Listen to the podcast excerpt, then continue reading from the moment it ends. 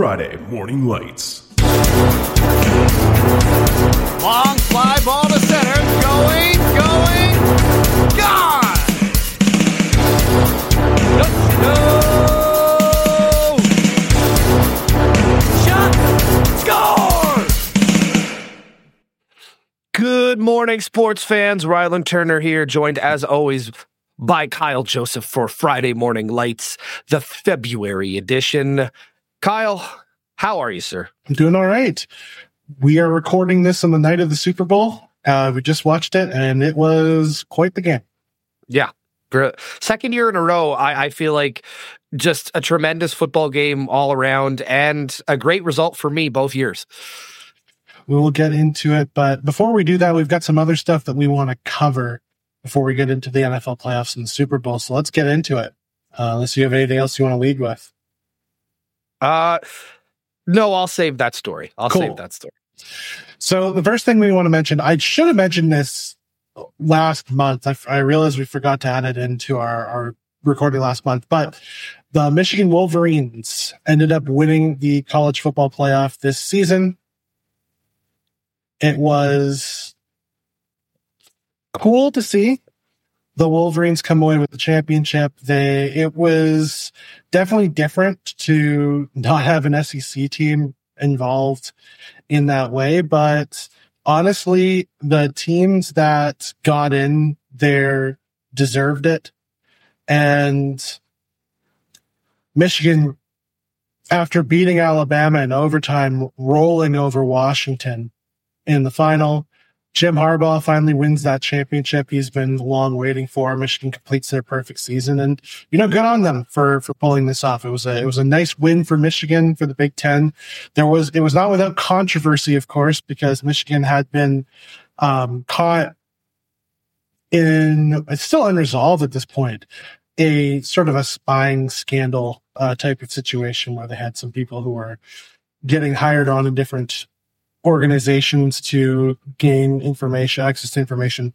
Very odd, odd story, and I'm sure we're going to cover more of it later. But this is also the last year of the four team playoff as college football is moving to a 12 team playoff next year because it's all about those Benjamins, my friend. I actually, be, before we move on, um, I do have college football news. Uh, and it kind of relates to what we normally cover in pro wrestling. Um, but Kenyon McMahon has committed to playing. Uh, he's the son of Shane McMahon. Yep. Has committed to play for North Carolina, as well as Gage Goldberg has committed to play for Coach Prime. Oh, Jesus. So we're we're potentially getting a uh you know a battle of pro wrestling on the gridiron. Uh I think it's uh, hilarious. Well, why don't you look up their stats? I'm curious about these kids. Oh man, I'll have to I'll have to dig through that in a little bit, but we'll Okay. we'll, we'll talk about it later. Um, for uh, that I'm sure we'll see if those names come up again. Do want to mention the NFL, the Pro Football Hall of Fame made their announcements of the people who are going to be going in. Sort of want to go through one name I don't recognize very well. Rand, Randy Gradishar was one of the um, senior committee people who got in. He was a part of the Orange Crush defense of the Denver Broncos of the 70s. Uh, really, really talented player in that in that regard. And with a wrestling connection, the other member of that group that got in, uh, Mongo McMichael. Yes, Steve Yes, McMichael was a defensive tackle for the Chicago Bears. He won a Super Bowl with the 85 Bears, that legendary defense. And then now it's multiple members in, in the Hall of Fame.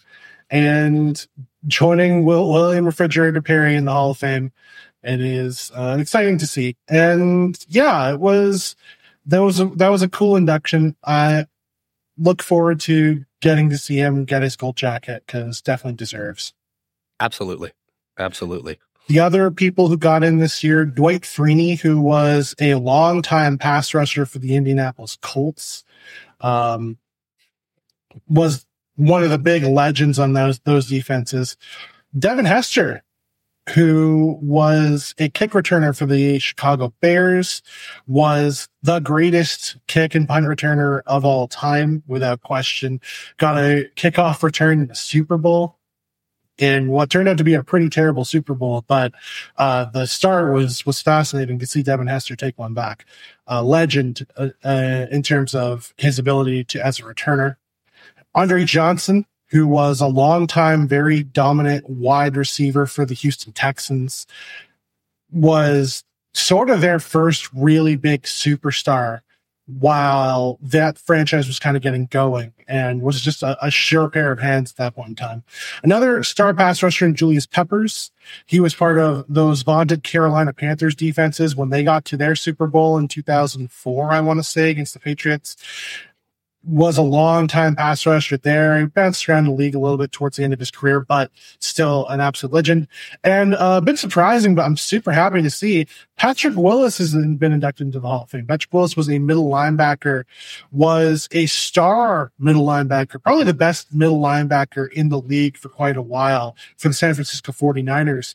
But he retired pretty early. He only played seven years in his career retired uh, just because you know he didn't want to didn't want to keep doing it. Probably had a, a, good another five years of quality performance left in him if he wanted to, but decided to call it quits, and now he's in the Hall of Fame. So it's exciting to see all those guys make it. Yeah. So that's what we have for the Hall of Fame. We can move on to the NFL playoffs. And before we get to the Super Bowl, we should go through how the rest of the playoffs went because not only were there some interesting games and interesting performances, but there was some high comedy. Uh, if you want, the comedy came in the NFC. We'll talk about the AFC first, I think. The battle of the teams that were just really beat up. Houston Texans rolled the Cleveland Browns in the opening round. For Cleveland, the magic just kind of ran out for Joe Flacco. CJ Stroud looked fantastic in that particular game. Uh, I think he had four touchdowns. It was just a really good performance for him they ultimately weren't able to go any further, but still solid to get the, your first playoff win under your belt to just cap off what was an incredible rookie season for him. No real surprise. The Buffalo Bills beat the Pittsburgh Steelers. This was not a particularly close game, but I don't know that anybody was expecting it to be. Miami got completely shut down by the Kansas City Chiefs defense. Only scored seven points in a rout for Kansas City. Then in the later rounds of the AFC, it became a lot closer. Kansas City narrowly beat Buffalo in a game that Buffalo probably should have won. Baltimore. I feel like, I feel like that's the last few years for Buffalo. Is is that same uh, thought? Mm-hmm. Baltimore, Lamar Jackson was phenomenal in the game against Houston. Ultimately, Houston also a beat, a very beat up team. Uh, Baltimore got through to get to the conference championship. And in the AFC conference championship, Baltimore really just didn't show up. That offense didn't show up in the way that they really needed it to. And Kansas City, with a narrow 17 10 victory, won the AFC and the right to go to the Super Bowl. But who would they play? Well, it wouldn't be Philadelphia. Let me tell you that. They were as predicted though i mean like you, you, look at the end of the year for philadelphia and mm. it all really started to fall apart when when you know given the spot in the playoffs like it, it was almost a gimme for that that uh series tampa bay really um, tampa bay outperformed themselves uh made it to the divisional round played a fairly tight game and credits to them for doing that but philadelphia this is a, a end of season to rem- to forget for Philadelphia was them and the Jags just really fell off the map in the second half of the season. Absolutely. Detroit narrowly picks out the victory. They end up do they end up coming away with it over the Rams and Green Bay beat Dallas in the high comedy of the playoffs. How about them Cowboys? Getting absolutely rolled by by Green Bay, and a lot of people were making the joke that it was Mike McCarthy's best performance for Green Bay as a head coach, and he was the head coach of the Dallas Cowboys. Longtime coach of the, the Packers, by the way. What's amazing to me is I going into this playoffs gave them a shot and I don't know why I did that. That was my pick for the Super Bowl was to have the Dallas Cowboys meet the Kansas City Chiefs And well, I'm never going to bet against the Chiefs. I figured that Dallas had played, and they did. They had a great season. They did. But that's the the, the biggest problem with Dallas is it, it's much like uh, Maple Leaf fans. You know, it's all about the playoffs. And if you get there and you continue to underperform, like I, I'm seeing stuff out there like Dak Prescott's the best quarterback in the league, and I say, what? What? Green Bay put San Francisco through their paces. Green Bay had a great playoff, as it turned out. Mhm. They put San Francisco through their paces in that uh, that game, which San Francisco did come away with, but uh, it was very, very close. Jordan Love really felt like he was kind of coming into his own in, in this playoff. Absolutely. Detroit got another victory. They just kept rolling in the playoffs, getting through Tampa Bay. Close game, but ultimately Detroit coming away with the win. And then Detroit had control of the conference championship against San Francisco. At halftime, it was uh, it was four, it was uh, twenty four to seven Detroit, and they they lost. 34-31 for San Francisco. Big time comeback for a team that we said wasn't really big in getting comebacks. They just ultimately were able to, to rattle off some great touchdowns and pulled it all the way back. 51 yard, uh, pass. It was just a, it was a wild, wild game. Absolutely. And that led us to the Super Bowl itself. Uh, anything else you want to say about the playoffs before we get to the Super Bowl? Uh, it just like it, while it didn't go as I predicted, um, certain things are like death and taxes. Like, don't bet against the Chiefs because even when the Chiefs are against the wall, they will find a way. Like, I think Patrick Mahomes said it in the trophy ceremony. Um, and that's that uh, they're not an underdog, no matter who they're against. And they were considered an underdog in a lot of this playoff. Uh, as for the 49ers, Brock Purdy went what last in the draft? Uh, he did. He was Mr. Irrelevant. Mr. Irrelevant. And uh, you know what? Like, I think a star making performance in this playoff. And certainly the 49ers are, it's not it's like no scoffing at them. They had another another team with a great season. And um, yeah, we'll we'll, we'll see uh, what the future holds for for Purdy and and if he can you know continue to perform at a high level because it takes a high level performer to make it to the Super Bowl.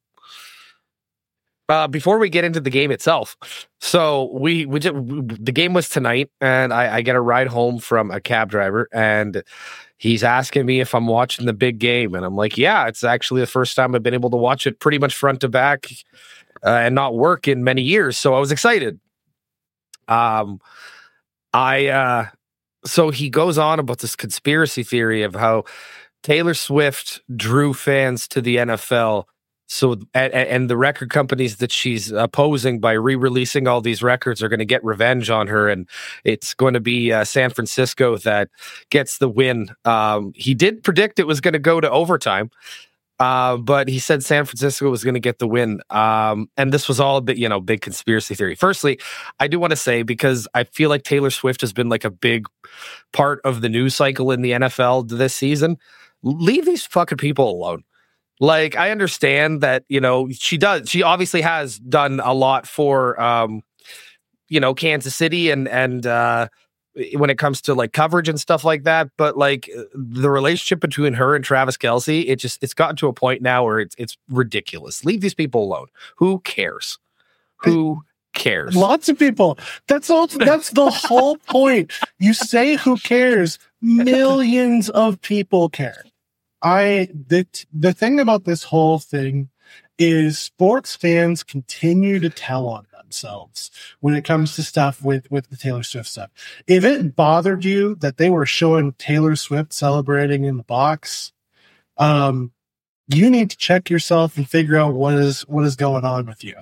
I have my own personal feelings about about Taylor Swift, but as far as the football stuff goes, this was completely benign and totally fine. The NFL, she's the biggest celebrity in the world, and the NFL is trying to capitalize on that. That's ultimately what it was, and it worked. By the way, It did. It did. It absolutely worked.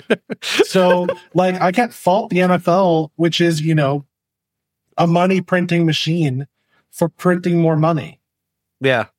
So yeah, that's, that that was neither here nor there. There were shots of her during the Super Bowl. I didn't think it was. If if if much. you had to take a shot every time they showed her at this game, good God, good, I- you must it- be trashed it right never now. bothered me. Um, No, like whatever. yeah. So the game itself was a tale of two halves. Yeah, The first absolutely. half, the first half was a slow game of football. Yes. It was a lot of punts, uh, some turnovers, a little bit sloppy play, a surprisingly bad interception for Patrick Mahomes, and a couple exciting plays. He had a big touchdown, or not touchdown. Um, Mahomes had a big throw down field, uh, uncorked one for I think forty something yards, but ultimately they had to settle for a field goal on that possession. And also there was a double pass. We had the the lateral over and a pass uh, completed for a touchdown by one of their receivers. That was exciting to see. And ultimately led us to the halftime score 10 3 for the 49ers. Then we had the halftime show itself. Did you watch that halftime show? Of, of course, I always watch the halftime show. Uh, I'm not the world's biggest Usher fan, but I don't think he had a terrible performance. Lovely. I love seeing Alicia Keys. Yeah. Alicia Keys is dope as all hell. Absolutely. Um, Um, I'll say this. I the question I always had for the Usher halftime show was what did he have enough like hit songs to be able to carry the entire halftime show? you And- forgot about some Usher songs, didn't you? Not really. Uh, Oh, the answer, okay. as it turned out, was no. But I forgot about some Usher songs. he made up for it by going to work dancing. yes, yes, on roller skates. Yeah, he roller skated and everything. It was so as far as like entertainment value for the halftime show, I thought they did a very good job. Uh, all things considered, I thought the Alicia Keys stuff was great. I thought they had Will I Am there, which was cool. They had Lil Jon there, which was awesome. Lil Jon looks great. He Yeah. looks in incredible shape. Oh, yeah. Ludacris. Yeah, Ludacris was there. That was it was a, it was a fun time. Like, is it going to be on my all time list of halftime shows? No. absolutely not. But it was a fun time, and honestly, that for a halftime show, that's what I'm that's what I'm here for. Yeah. into the second half of the game and got Kansas City's offense coming to life a little bit. We got some great field goal kicks. Both of these Yeah, kickers I was gonna. I was going to say the kickers didn't didn't the Kansas City kicker uh, set the record for the longest kick in the Super Bowl history? he did Right, right years. after San Fran- the San Francisco kicker did. Uh, so we had two records set. Harrison Butker, who was the the kicker for that team, uh, 57 yard field goal, which is real impressive to be able to Mhm. pull that off. And then Moody, the the kicker, who I believe is a rookie, um, which is a wild thing to think about. Yeah, he he is a rookie. He was a third round pick for the 49ers this year, which you don't spend a third round pick on a kicker unless one, your roster's already stacked, and two, you think he's real good. And man, Jake Moody might just be real good. Yeah, I was going to say again before right before um, the Kansas City kicker set the record. I believe he did. Mhm.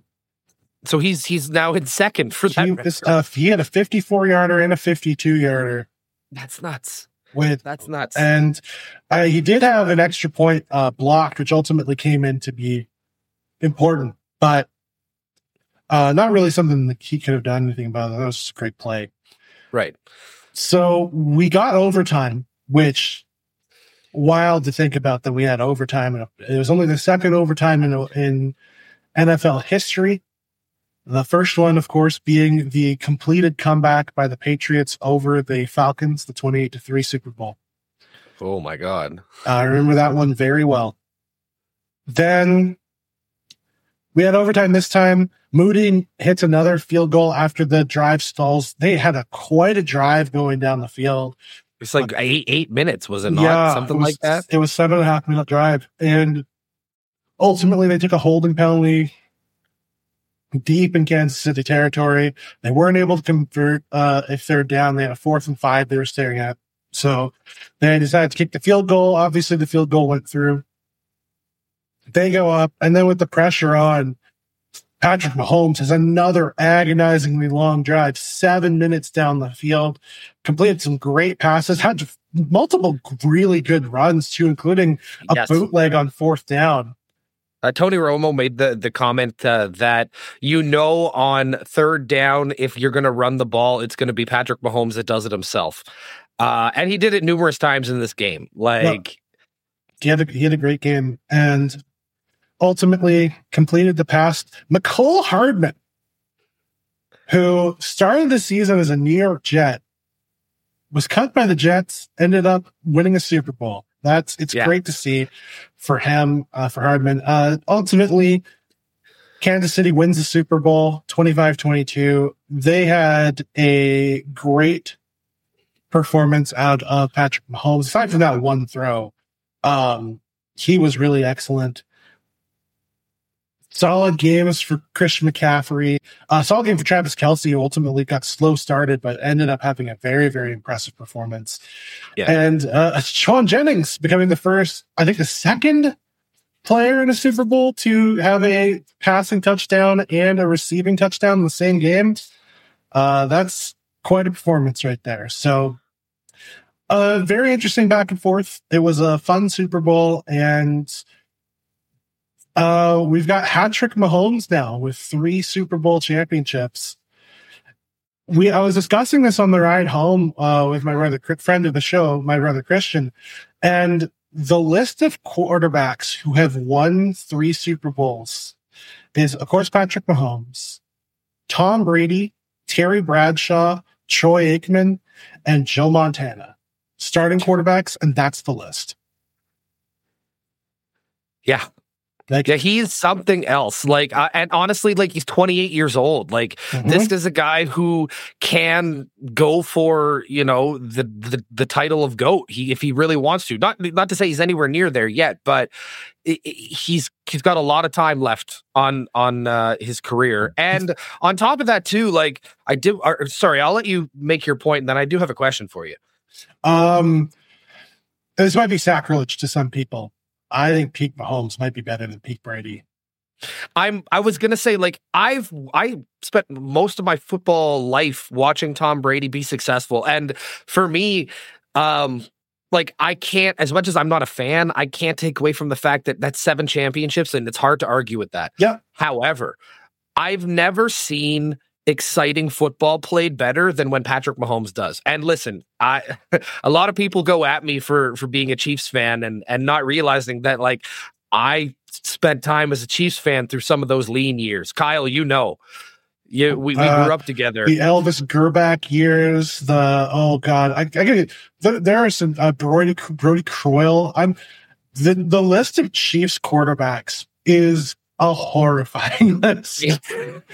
And once they got Patrick Mahomes and Andy Reid, that that is Ugh. a, an absolute twin killing. Um, and uh, you know the thing is, and that was the thing about it is that this is the first Patrick Mahomes championship where he didn't have all the weapons that he normally does. Like Travis Kelce's Right. still there, obviously, and you know you have but Tyreek Hill's gone. Yeah. And uh and, and who else was there? I I- mean, but, even like even based on last year, the receiving core is not what it was, and Right. like their best receiver, I think, is Valdes Scantling, probably, and that's like he's fine.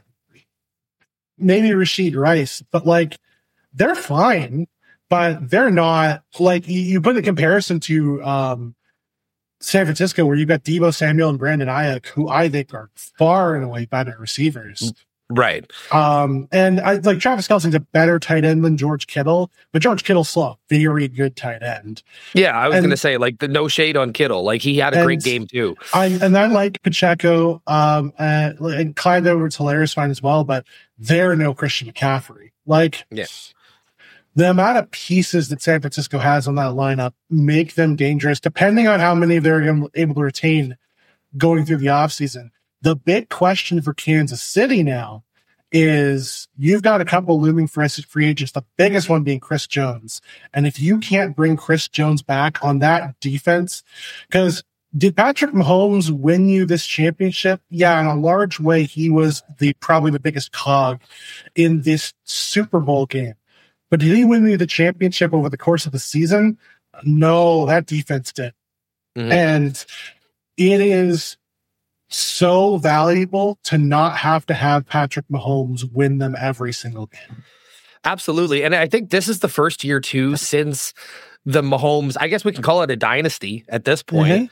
Mm-hmm. Um, this is, I think, this season was the first season I think in the, the Mahomes dynasty that um, they were shown to have a lot of weaknesses and certain they lost games that they probably shouldn't have lost and certainly had moments of you know like is this team a championship caliber team still and they proved it once over like over and over and over again that they're uh, not to be uh, told that they're the underdog. And again i think tonight they they had an Im- incredible performance and certainly well deserving of the the super bowl. This is the second straight season they went up against an offense that you know you could argue was stronger. Because yeah. that philadelphia offense last year was was a monster. And the difference maker has been Patrick Mahomes. Like Patrick Mahomes has been to four Super Bowls, won three of them. And go back and watch that Super Bowl against Tampa Bay. He did everything to try to get that team. I think there were seven drops in that game or something horrible like that. He had some that was hitting them in the chest and, and they were catching it. So some of the wildest play uh, I've ever seen was that Super Bowl. And, and, you know, it was effortlessly picking them apart in that one. Absolutely. Um, I do have one more question before we uh, wrap our Super Bowl review here. Um, this is the second win in a row for the Chiefs yep. at the Super Bowl. They're, you know, they've made the comment uh, in the trophy ceremony afterwards. Um, they want to go for the three-peat. It's, it, you know, you talk about different sports and like basketball's been done. Tie, uh, you know, um, I'm sure it's been done in hockey. It had to have been done in hockey. Uh, early, early, on, like the yeah. like the Montreal Canadiens probably had a three peat at some point, but um, do you think it's possible? Possible, yeah. Obviously, it's possible. Yeah. It's okay. So... sorry. Uh, do you think it? Do you think it can happen? Do you think? It, do you think it's likely? So here's the thing. You would be hard pressed for me to say that Kansas City wasn't going to make the playoffs next year. I think Jim Harbaugh going to the Chargers breathes new life into that Los Angeles Chargers team. But one, two teams can make it out of that division. And two, I don't trust the Raiders and the Broncos as far as I can throw them. So if Kansas City can make back to the playoffs, it stands to reason they can make it back to the Super Bowl. But there's other good, te- like there's a lot of good teams in football, and you really just as a team need to put it together for a little bit of time. The league MVP is was Lamar Jackson this year. And, you know, as much as we want to say Lamar Jackson is a playoff choke artist, and I understand that point to a degree, he did have a very good playoff game these playoffs, and they were close. Um, you know, Dallas is coming back with most of their stars, though they're an aging roster, there's still talent there. Obviously, San Francisco goes without saying. And then you got a couple up and coming teams too. Houston think, um, has Houston's making a move as an up and coming team. Green Bay should have is no business uh but there but Jordan Love looks like he could be a guy. And Detroit obviously as well who have been building something pretty strong there. Even Miami to a degree, who that offense is still a monster. And if you can get a couple more pieces of the defense, you get the right coordinator, you can put a defense together for a year. That's really all they need. There's pieces around, and obviously, uh, Cincinnati, once you get Joe Burrow back, and you can't really get say that Buffalo is going anywhere either because Josh Allen's still there. There's pieces there but for a lot of teams, but Kansas City is uh, a very strong one. Here's a fun fact. The Christian uh, sent me a fun fact. Uh, I'll, I'll, read out to you. Is that Trent McDuffie? Uh, he was the All-Pro corner who played opposite L'Jarius Sneed. He was one of the picks that uh, Miami gave to get Tyreek Hill. Tyreek Hill. So, yeah, they did get some value out of the Tyreek trade and they turned it into uh, a solid player. I'll say this for, for Kansas City. They have been doing a great job replacing the pieces that they have lost over the course of these seasons because right. it's tough in a situation.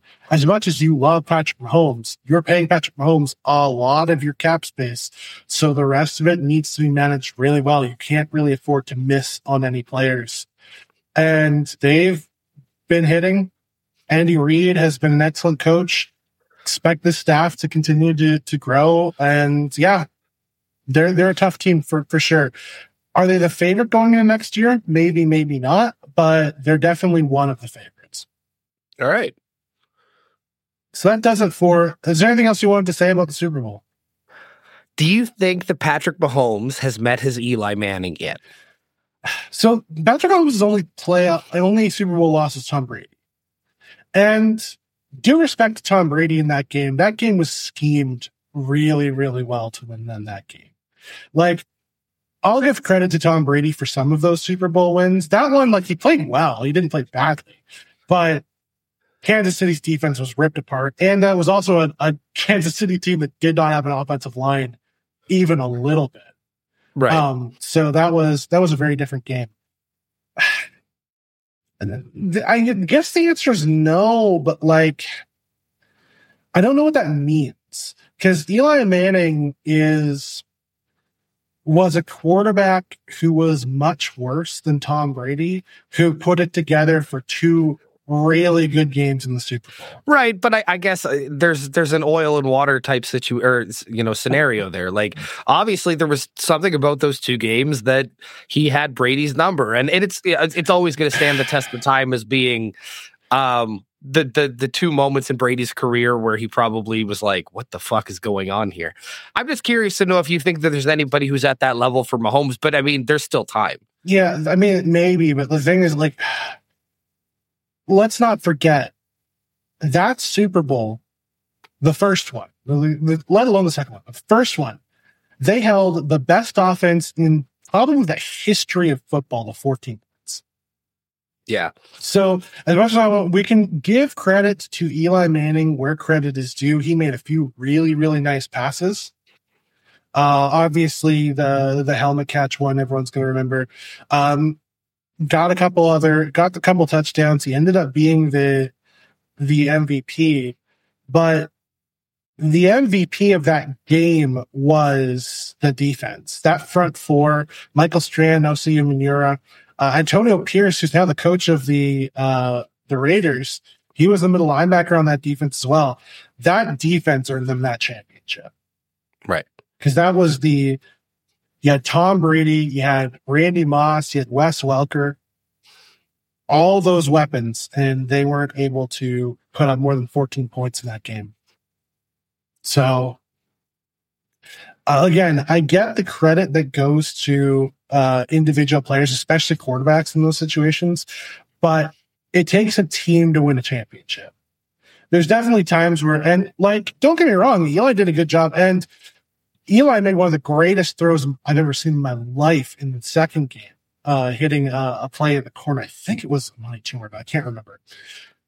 Where he made a, uh, they made a catch in the corner that they had no business uh, making. And so, you know, credit to Eli for being a two time champion, but sometimes it just clicks once uh, in a way that, but it, it's hard for me to say on a defense that had Michael Strahan on it, um, for me to say that Eli did that alone. Fair enough. Fair enough. Um, we I think that's all we had for for the Super Bowl. Uh, Yeah. and for the NFL for this season, we're gonna have the draft coming up in a couple months. Uh, we'll probably do that coverage in in our April edition. Now it's time to talk about basketball. Let's do it. Let's do it. So, how do we want to cover this? So I was thinking we go through the Eastern and Western conferences, and we'll talk about what is it, the top eight teams that get into the playoffs. So uh, we'll, we'll talk about. ten, sort of. Okay, so we'll do then. We'll do top ten for each, um, and I'll I'll name the team, and then you can give your points, and we'll talk about it. Um, and if there's any trades, or I know the trade deadline either just passed or whatever. Is there anything? pass. So, is there anything of note before we get into the teams that you think we can talk about? Like, I know that I don't think it was a trade, but Kyle Lowry did sign with the the 76ers. Yes, Kyle Lowry a- was was a they. There's a lot of those players where they get cut and uh, they get traded last minute. We had a couple trades of note. The 76ers, the big piece that they got in the the deadline the deadline was Buddy Hield, Uh, Buddy Hield, obviously, shooting guard, uh, known for being a very, very good three point shooter. He gets added to a team that kind of need some extra scoring. I think they're hoping Kyle Lowry can come back and provide a steady hand as their backup point guard. But we'll, as we'll get to the Sixers later, but uh, that's getting dicey a little bit. The other uh, big trades, Gordon Hayward. He's still in the league. He's heading to be a veteran presence to the Oklahoma City Thunder, who are a very, very good young team. I don't know that Gordon Hayward is lighting anybody on fire there, but it's it's a nice addition to a team just to add some peripheral scoring.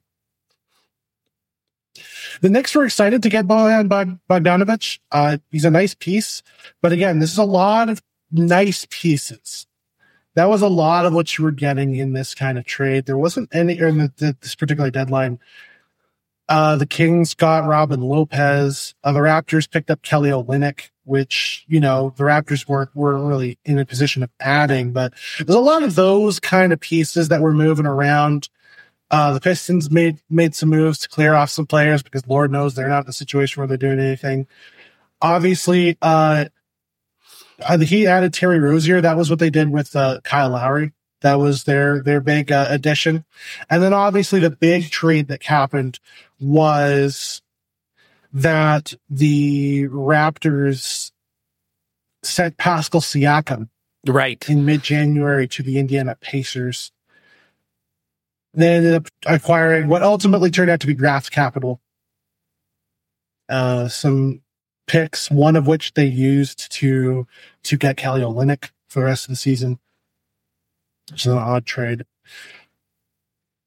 This definitely is more about that. There's a lot of those kind of pieces, the kind of pieces that you need to win a championship or to push for a championship, but not the ones who are, you know, lighting your world on fire. Aside from Siakam, but that was seven January 17th is when that happened. Right. So almost, I guess, a month ago when this comes out. So, as far as the NBA goes, uh, I guess that's pretty much it for the trade deadline. Is it, we want to get into some teams? Yeah, let's. Um, I'll go through the Western Conference. Cool. Uh, I'll start at the bottom and work my way to the top.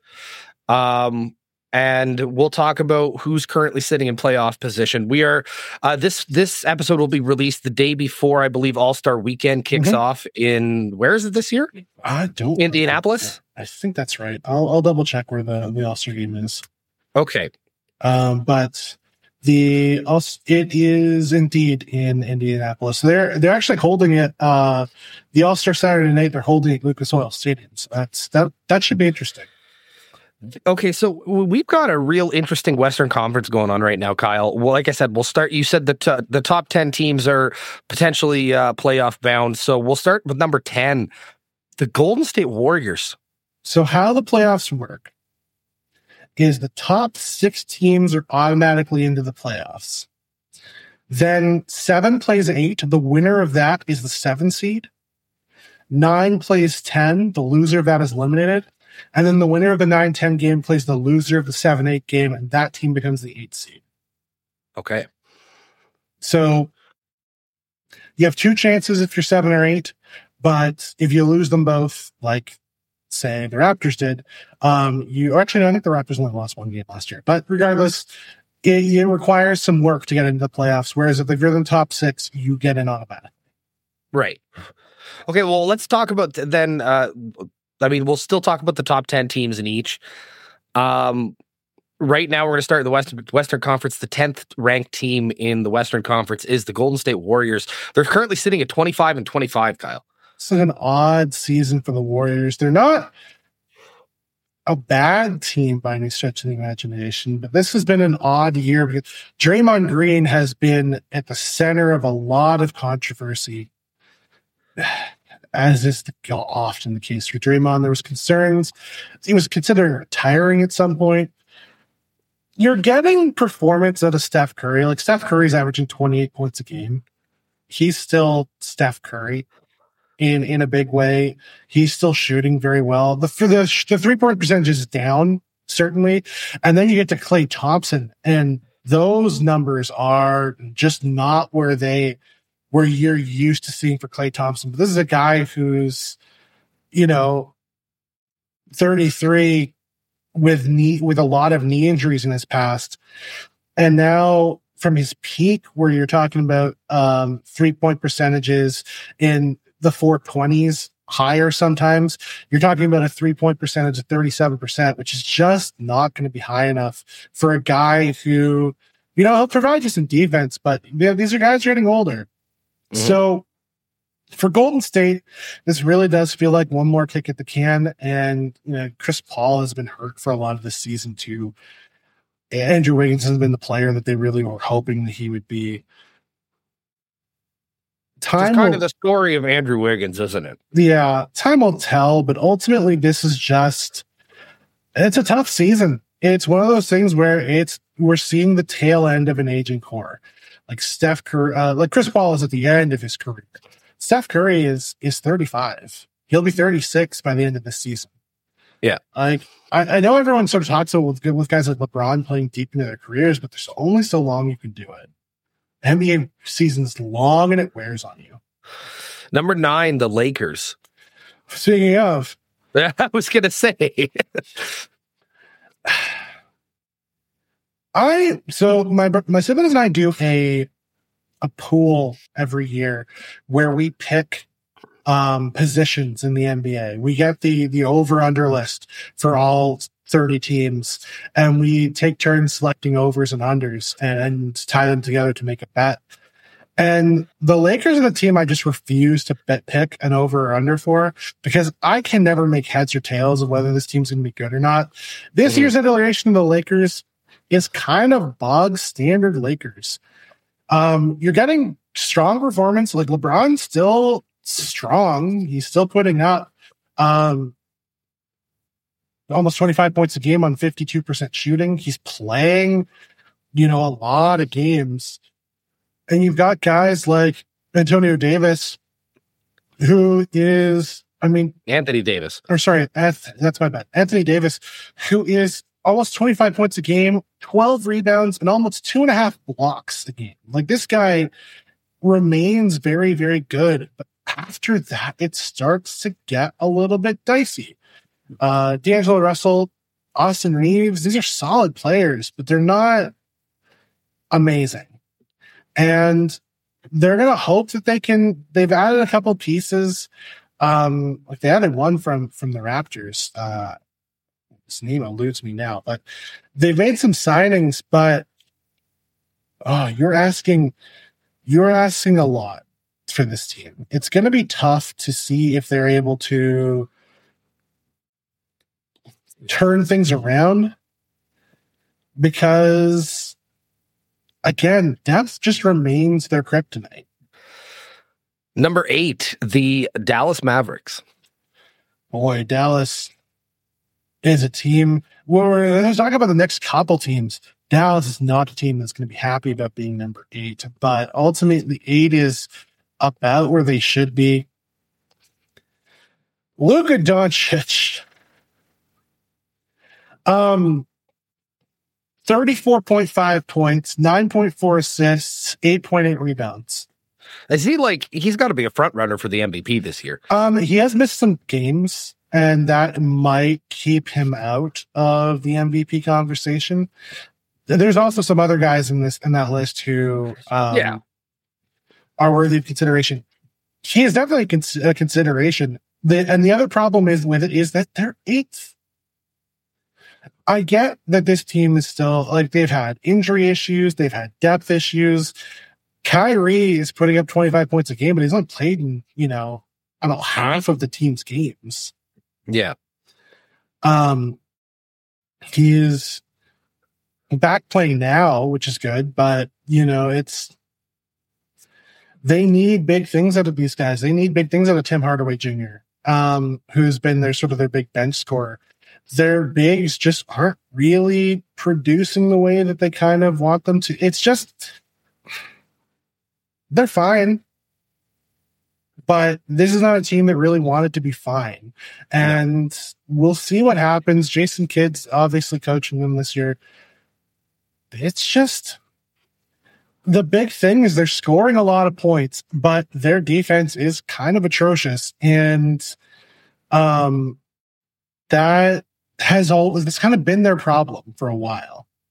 And there's no real getting around it, I don't think. Sacramento Kings at number seven. Sacramento Kings. Fascinating team. Um, Mike Brown is getting the most out of he can out of this this squad of guys, and give them credit. They have been fantastic. Uh, De'Aaron, no, the, amazingly, nobody made the All Star team for this this team, and it's absurd that they don't have any All Stars. De'Aaron Fox is averaging twenty six point six points a game, uh, and uh, like you could make the argument that he should be an All Star. There's no excusing that uh, Domantas Sabonis should be an all star, almost 20 points a game and 13.2 rebounds and 8.2 assists. This guy's a Yeah. beast. He is a fantastic center. He's one of the best centers in the league. And it's going to be fun if the if Lithuania qualifies for the Olympics. They're going to be a threat because of him alone. But this has always been a team that the story of the of the Sacramento Kings is being overlooked. They've got a deep roster. They've got Malik Monk coming off the bench. They got Harrison Barnes still kicking around. The, Trey Lyles is playing for them too. There's just a lot of dudes who are contributing in bigger ways. And a couple big names in Fox and, and Sabonis who are sort of their stars. They're not a team that I think a lot of people are taking too, too seriously just because of the lack of star power. But the Kings are a scrappy team. They're a difficult team to put away. And yeah, they've got a legitimate chance of potentially winning, stealing a playoff um, w- uh, victory. Some of the teams at the top, there's some inconsistency up there. So you can definitely see, I could see Sacramento stealing some, something. Fair enough. Moving on to number six, the New Orleans Pelicans, a team that has not, I think, seen a number six position in quite some time. They, this is a team that's been struggling for a long time. Um, obviously, it's you got Zion, who, you know, he's not going to play in as many games as I think they'd like him to, ideally, but like he, he'll be around the playoffs, and I think that's the big thing. We get to see Zion in the playoffs, it looks like, which is exciting in and of itself. But there's a lot to like about this team's depth at very least. Brandon Ingram is an excellent scorer. Uh, CJ McCollum, he's not the same player that he was, but he can still contribute on some nights, especially. Um, I, I still kind of like Jonas Valanciunas. He's not that guy anymore, but he's still a solid contributor on a good team. There's another team that I think will get overlooked because of their lack of pedigree in the West, but they're not a bad team by any stretch of imagination. Hopefully, Zion's able to hold up for the rest of the season and he can stick around, play his 65, whatever it is going to be games, and be available for the playoffs. But because, yeah, without him, this team's just not the same team. Number five, the Phoenix Suns. The Phoenix Suns kind of should be happy with being number five. I don't think they are because this is not a team that was built to be number five. Ultimately, they, um, sorry, they lost Brad Beal and for a significant amount of time, he's back playing again, which is, it's good news because they really need him, but they had a, significant amount of injury with Bradley Beal. Uh, Devin Booker has had a good season. Uh, like he's like the thing. Devin Booker's been 28 points a game, as is Kevin Durant. Um, they're both shooting pretty well, but they were concerned about this team on defense. I don't think it's as bad as people thought, but they're not score running away with scoring the way that people thought they would either. Ultimately, the other contributors need to step up. Like they're going to need performances out of the Yusuf Nurkic's, the Eric Gordons of the world, the Grayson Allens, Lord forbid, uh, of the world in order to continue to do that. And give credit to Grayson Allen, who's shooting 49% of his threes. Um, which is impressive in and of itself. So he's turned himself into a valuable contributor in that way. But this is a team that is built to have success in the playoffs, and that's going to be their bar. And if they can't do that, and it's going to be tough sitting where they are in five, you really want to be able to at least host some games because those four at the top, they're pretty tough for different reasons. So time will tell with with Phoenix, but I think they were hoping they'd be higher. The Nuggets, the defending champions, at number four. The top four don't aren't separated by a lot. Uh, they're they're all pretty close in there, so any one of them could really be one to four. True, true. I'm not super worried about um about the Nuggets. Obviously, they've had some concerns with Jamal Murray being hurt, but uh, he is he has come back.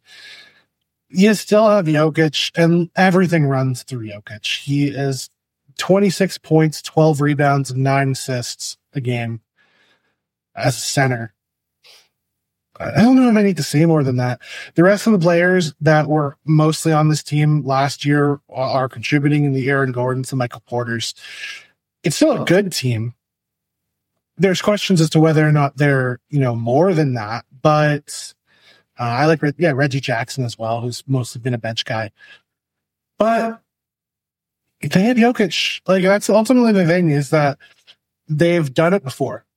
The big thing about the Denver Nuggets before this season was the question was whether or not they could do it because they hadn't done it before. Well, now they've done it.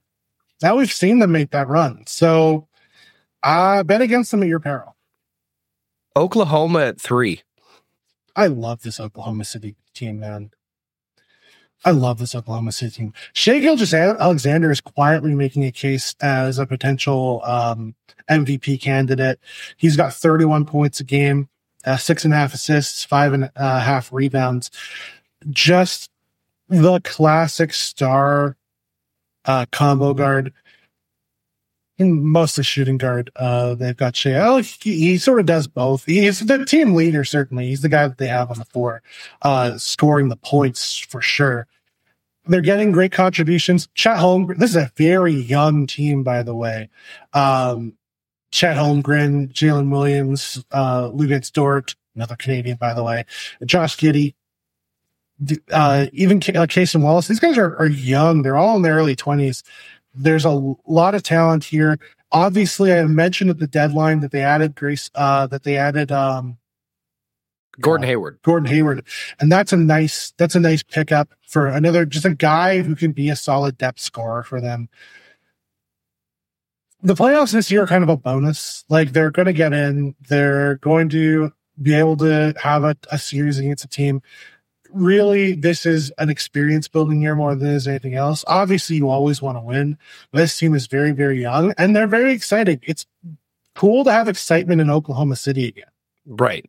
I will say, I, it, when it comes to Oklahoma, like I feel like for the last few years, we've been talking about how they're a young team. There's pieces there. They just got to put it together. And I feel like this is the first season we're really seeing what their true potential yeah. was when we were talking about it for the last few years. And the thing is, like, you got a guy like Chet Holmgren who is playing well, but uh, he was a first overall pick for a reason. Like, he is a very, very good player. And like, it would not surprise me to see him continue to get better as the seasons go on. And I mean, Shai Gilgeous-Alexander, I, I'm excited for this year. We get an Olympics year this year. I am looking forward to seeing him uh, wearing the, the red and white. Yes, absolutely. Absolutely. Uh, a team that I'm very excited to talk about uh, at number two, the LA Clippers. the experiment's working. Yeah, it is. okay, so I, I, aside from the James Harden thing, I do want to say I, I kind of have the same point about the Clippers that I had about the Thunder, and is that we've seen that there are pieces there for years now. Ever mm-hmm. since Kawhi went over there, taking Paul George over there, we knew that success had to start to flow eventually, and they put pieces together, and it didn't quite make it. They made some runs in the playoffs, and then eventually bowed out. I feel like this is a season where they could be a top contender for the NBA title. So the thing they have over other teams is that they have four guys in Harden, Leonard, George, and Russell Westbrook, who on any given night could hurt you. Yeah.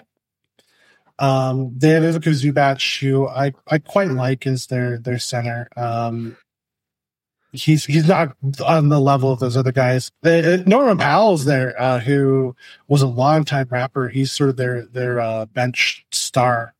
Um, quietly, I think he just got moved, season. actually. Oh, Pretty sure he- he just got moved. Did he get traded? I'm not 100%, but I don't really surprising because I feel like he's he should be a, a bigger contributor. Like I you would think he wouldn't be. Um, I don't have any. I'll have to have a look at it. But regardless, the big thing about that team is the biggest thing going down the stretch. I don't believe he was traded. Okay. All right. My mistake. The biggest thing going down the stretch for this team is that they need to stay healthy. They need Leonard and George and Harden and Westbrook to stay healthy for the so that they can get to the playoffs and have all of them available. That's the big goal for the Clippers. You kind of also want to get some more bench contribution. They obviously have some other guys who have been solid for them, but the big, the most important thing for this team is that they have to make sure that they have their health coming playoffs. That is going to mean some creative rest, which obviously NBA fans are not a fan of. But for a team like this, where you've got four aging stars, I mean, stars is kind of, you know, a bit of a dubious term for some of these guys at this point. But And and I think Kawhi Leonard's only 32. yes, but those are city miles, man. That's true. That's true. He he's he's had the the bad injuries. Yeah. So that's fair. So ultimately, um, it is a it's a cool thing to see them find that success. Time will tell with this team, but if they can stay healthy, that's a team I would not want to play. It's for sure. And so currently sitting at the number one position, the Minnesota Timber, Timberwolves. Let's start with the, the we'll start with the first thing is that Anthony Edwards is for real. Yeah. Oh yeah. And, Almost- and I, I, again, I, we've been saying it for years, and this is the year where the pieces are fully put together. One hundred percent. Uh, Anthony Edwards is for real. He's an excellent, excellent scorer. Twenty, almost twenty six points a game, five assists, five rebounds. Just uh, their key contributor. 46 percent shooting. He is the star on the offense, and and as much as people like, you know, KAT is still having a very good season. It it is in some ways. Like you know, some people are going to say it's still KAT's team. Uh, yeah, but it's Anthony I don't know about that. I don't, I don't know Um, about that. Ant is the guy for this team. Cat is having a solid season as well. Give him credit. The Rudy Gobert trade was made because of this season. Did they pay a lot for Rudy Gobert? Absolutely. But he has finally figured it out so that, that this defense can be as strong as it has been. Their defensive rating is first in the league. And you don't think Rudy Gobert has a lot to do with that? Yeah. One hundred percent. Uh, having a guard, uh, a veteran guard like Michael Conley too, Mike Conley too, who, yeah, he's he's getting deep into his career, but he's still a tough guy to to try to beat on the outside. I love Nickeil Alexander-Walker, who has been sort of their bench guy as well. Hasn't been as big a contributor, but still a guy who uh, can come in and score buckets. I'm excited to see him at the the Olympics as well for Canada. But I mean, the team starts and, and ends with Ant, and having a guy like Rudy Gobert on defense, anchoring it. Finally, everything, all the pieces coming together for them. This feels like it's going to be a tough season. Now it remains to be seen whether or not they're going to be able to make a run in the playoffs, because you know, that's new experience for a lot of these guys. They bowed out in the play-in game last year, so you're talking about a team that you're now automatically getting a series where you're going to be have the home advantage um, it's not the same thing. So hopefully they're able to rise to the occasion, but time will tell. So we're going to move over to the Eastern Conference. Yep. Uh, Kyle, the, the number 10 ranked team is the Atlanta Hawks. I can't make heads or tails of this team. Here, you know what? I'm gonna I'm gonna make a statement. I think I think Trae. I think he's not a leader. I think I think he's a talented player. Um, but I, I, I don't know. I think that we've we've seen enough years with him now, and and uh, you could say the same thing for Luka, really, because the the Dallas Mavericks haven't been spectacular since he joined them, but they've made a few decent runs towards the playoffs, and I just I don't I don't think Trae's the the guy for this. I, I think he would do better somewhere else, perhaps. So I'll say this. Um, losing uh, Jalen Johnson for as much of the season as they did uh, was definitely hurt this team. And Trae Young, I don't know, man. Like he's he's good. He's like he's a good. Uh, he's he's the, the classic uh, stat sheet stuffer supreme. Um, yeah, twenty seven points, almost eleven assists per game. The ball still runs through his hands, but it's it's inconsistent. The shooting percentage is not as high as you'd necessarily want it to be. Um, only 37.7% from three, only 43% from the floor, which, you know, as a guard is not awful, but it's, it's not as high as you want it to be. I'm shocked that they kept Dejounte Murray through the, the trade deadline. I assumed that they were going to try to get Hall for him and try to build towards the future. They didn't do that. I don't know. Like, just, they're, they're in this spot because you need 10. And Lord knows the Raptors and, and the Nets aren't rising to the occasion. So yeah, I, I can't believe we don't. We are not going to talk about the Raptors. That's that's if sad. we want to, we can. But, no, I don't because that that number twelve, I don't like it at all. So yeah. I don't think they deserve it. Uh, yeah, you can talk about the Raptors. Uh, there's one Raptor. His name is Scottie Barnes. Um, yeah, that's a good point. Um, yeah, RJ Barrett he's been he's been all right. Yeah. Uh, uh, but anyway, um, number nine, the Bulls. That other team, I, that's another team I can't make heads or tails of. Losing Zach LaVine's a killer, and I believe he's out for the rest of the season. Um, which that's a bad blow. DeRozan is having another DeMar DeRozan season where he is, you know, he can score from two, he can't score from three. He's getting a lot of points, but it's just uh Vucevic, like that's the thing about this team. LaVine is 28 now coming off another serious injury. Will be coming off another serious injury. Vucevic is is 33 and DeRozan is 34. Yeah, man. Um there I want this team to be better than it is, but they're just not really.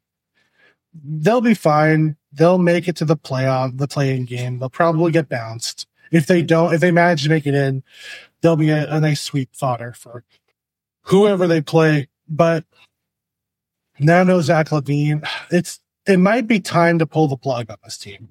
Yeah, I, I'm kind of with you on that. Like I, I uh I, I don't know what you're what the what they're trying to get to because the pieces that they've put together, they've kind of shown that they can be successful, but they're I don't think they're championship caliber successful. And at this point, like especially with a guy like DeMar DeRozan, who's what, like 36, 37? Uh 34. Like 34. Okay. Well, e- either way, also City Miles. Mm-hmm. Um I just I don't see a successful offense running through him, especially with LaVine out. Yeah. Uh, number eight, the Miami Heat. I never want to camp the Miami Heat out because you know they're they've had a lot of of injury trouble this season. Um, Bam Adebayo, Tyler Herro, Jimmy Butler have all missed games over the course of the season. They added Terry Rozier, who I think gives them another nice option at the point guard position. Right. Uh, I mean, I'm never gonna like fully rule this team out because they can come from anywhere and, and surprise. And like Jimmy Butler in the playoffs is dangerous, but Jimmy Butler's getting up there too. You know? Yeah. He's he's also 34 there's only so many times that he's going to be able to put a team on his back in that same way. And I think they gave the big money extension um, to their absolute legend of a coach in Erik Spoelstra. I I think that Spo and Jimmy are always going to be a tough out. And if they get the right matchup, they could be dangerous in the playoffs. But they got to build themselves up because let me tell you, the number one team when we get to them, that's not the right matchup. That's fair. Uh, currently sitting at number seven is the Orlando Magic. This is an awesome story. The the Magic have gotten some great play. Uh, Paolo Banchero looks like the real deal, which is awesome to see. He is a really, really talented power forward, multifaceted player. The last year's rookie of the year. Um, having another excellent season. He's got almost 23 points a game, almost seven rebounds, five assists. Just a slick player. Um, guy's six ten. Who again, he's on the level of some of the other like great passing bigs, but he's sort of that half step down from that and can continue to grow. Uh, Franz Wagner's having a great season as well. Uh, it's for the Magic. It's you know, it feels like a lot of the pieces are slowly starting to come together, and they've got an interesting team. But are you asking me to bet on them in the playoffs? No, but I feel like just making the playoffs this year is a is a win for for Miami or for Orlando, I should say. That's fair. Uh, sitting at the number six position, the Indiana Pacers. Well, this is a team that might rise up too. And they're the number six team, as as you mentioned, but and you know Tyrese Haliburton, that is a huge name. He's still a very very good player. He's missed a chunk of the, or at least a bit of this season, but he'll be back. They still have Miles Turner, who's been excellent, and then you have yeah, Pascal Siakam. And adding a Pascal Siakam makes this team a threat. He has been pretty good so far with the Pacers. If he's able to blend with the rest of this offense, if he and Tyrese and, and Turner uh, can put something together, there there's pieces there. Obviously, losing Buddy Hield in, in the trade they did, uh, they added some pieces back in that trade, but you know that's a shooter that you kind of wish you had. But and then they had to lose uh, Bruce Brown as well in the the trade uh, to the Raptors, um, for for Siakam.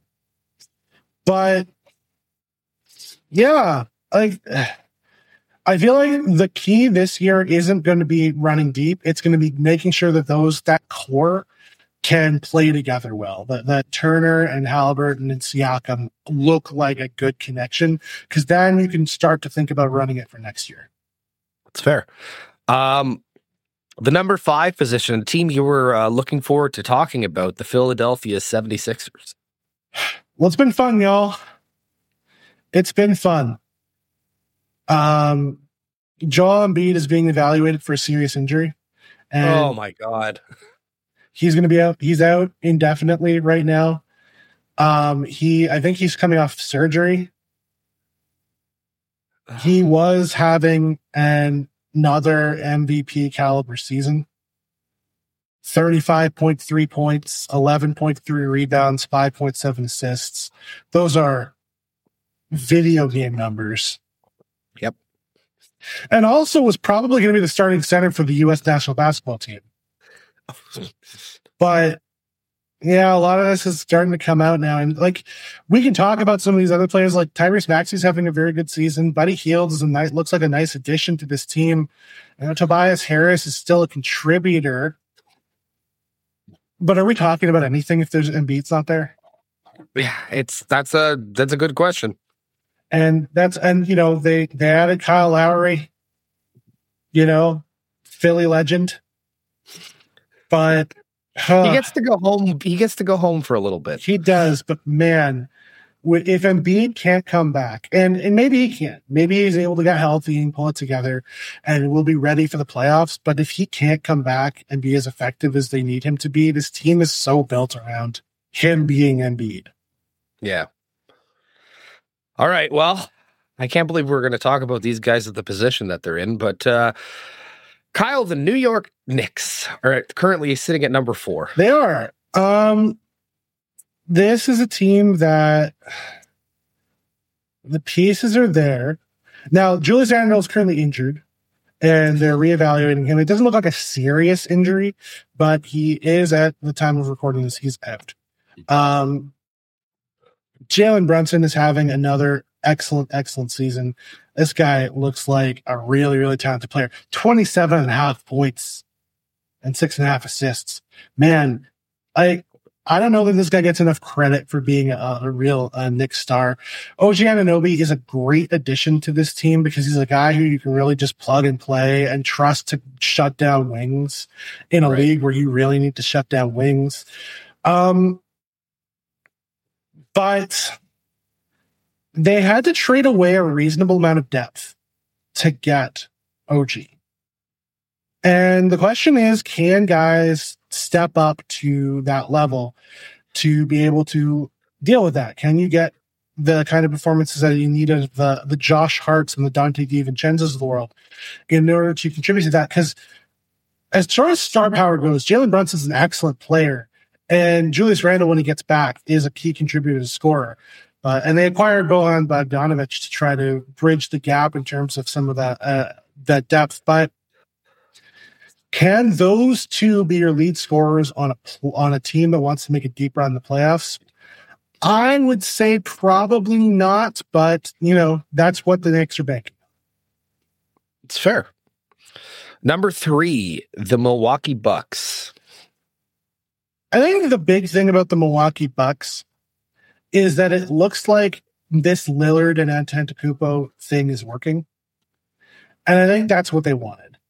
Where they finish, so long as they're you know in the top half of the East, isn't super gonna matter. Like it matters for matchup, obviously, but ultimately it comes down to for that team is can those guys um cook and they seem to be able to play well together.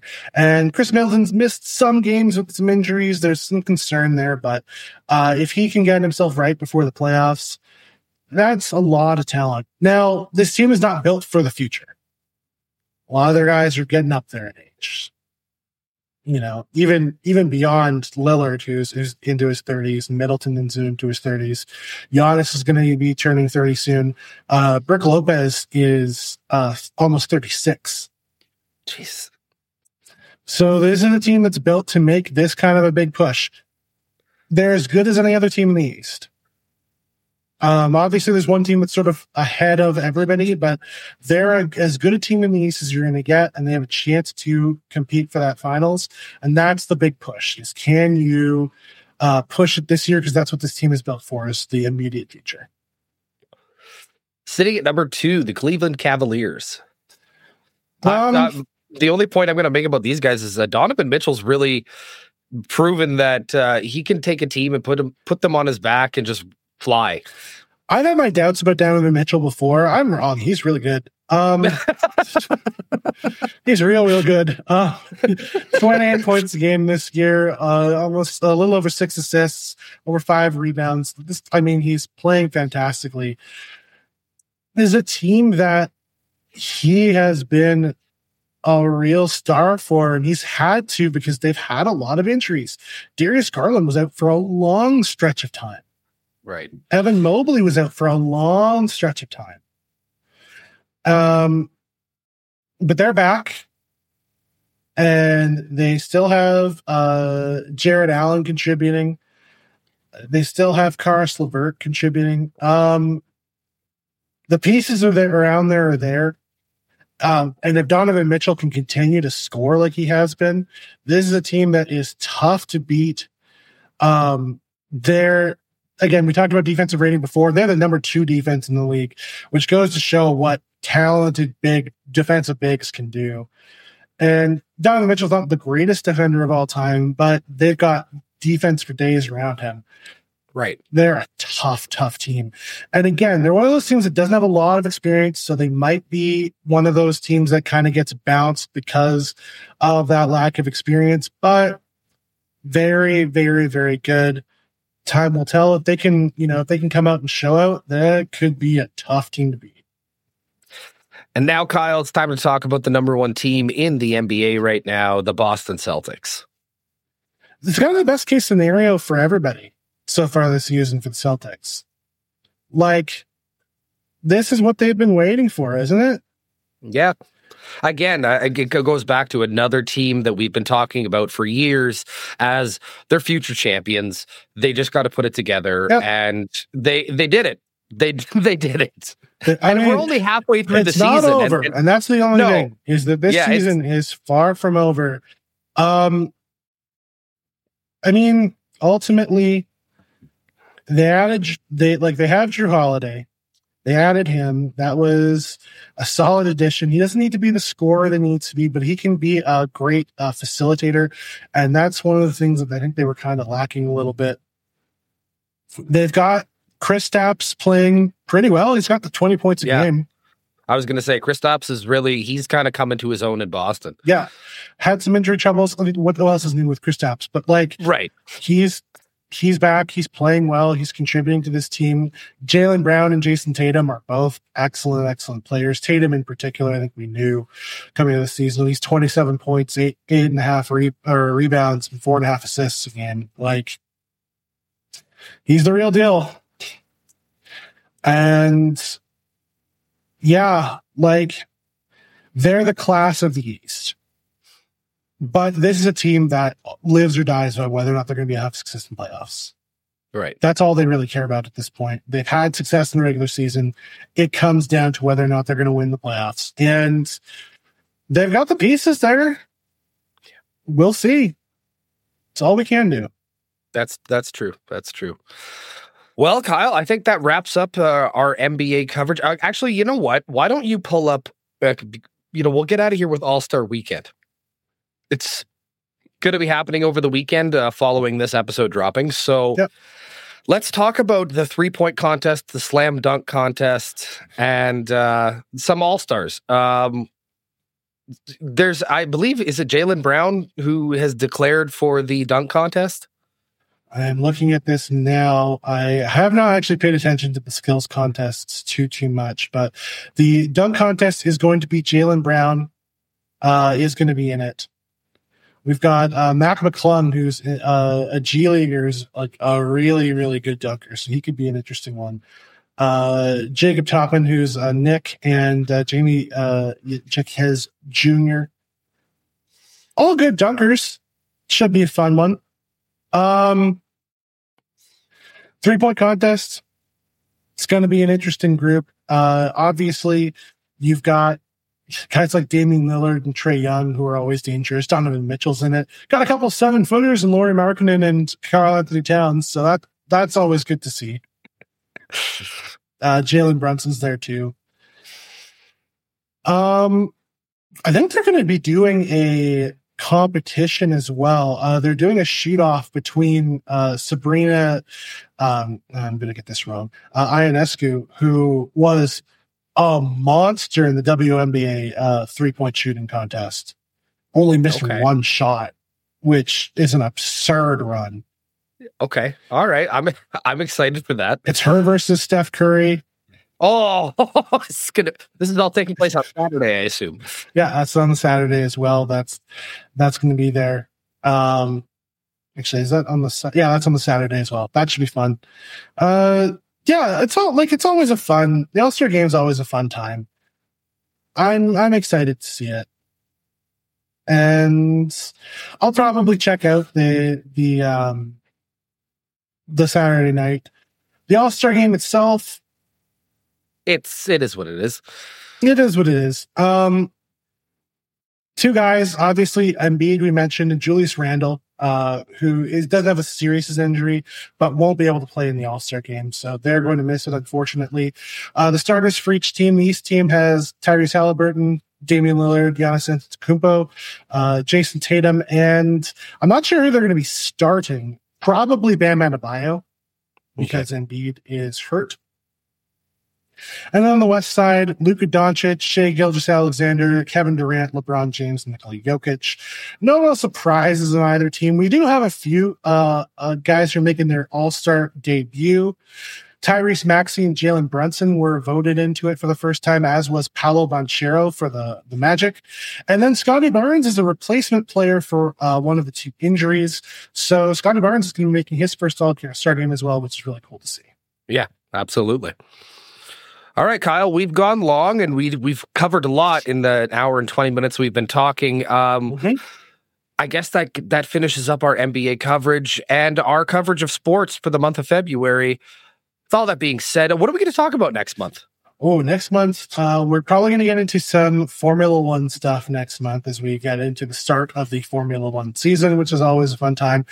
I don't know if we're quite going to get into baseball stuff. It might be uh, a little bit early for that, but we could get into some some baseball stuff as well. And yeah, more more de- deeper into the NBA season as we get closer to the end of it as well. Awesome. All right. Well, look forward to that in the month of March. With all that being said, Kyle, next week we have our over under of Attitude Era stars coming out, as well as World's Funniest Podcast on the 29th. So stay tuned for those programs. Kyle, send the people home happy. Thank you so much for listening all the way to the end. We appreciate each and every one of you, and you have been lit.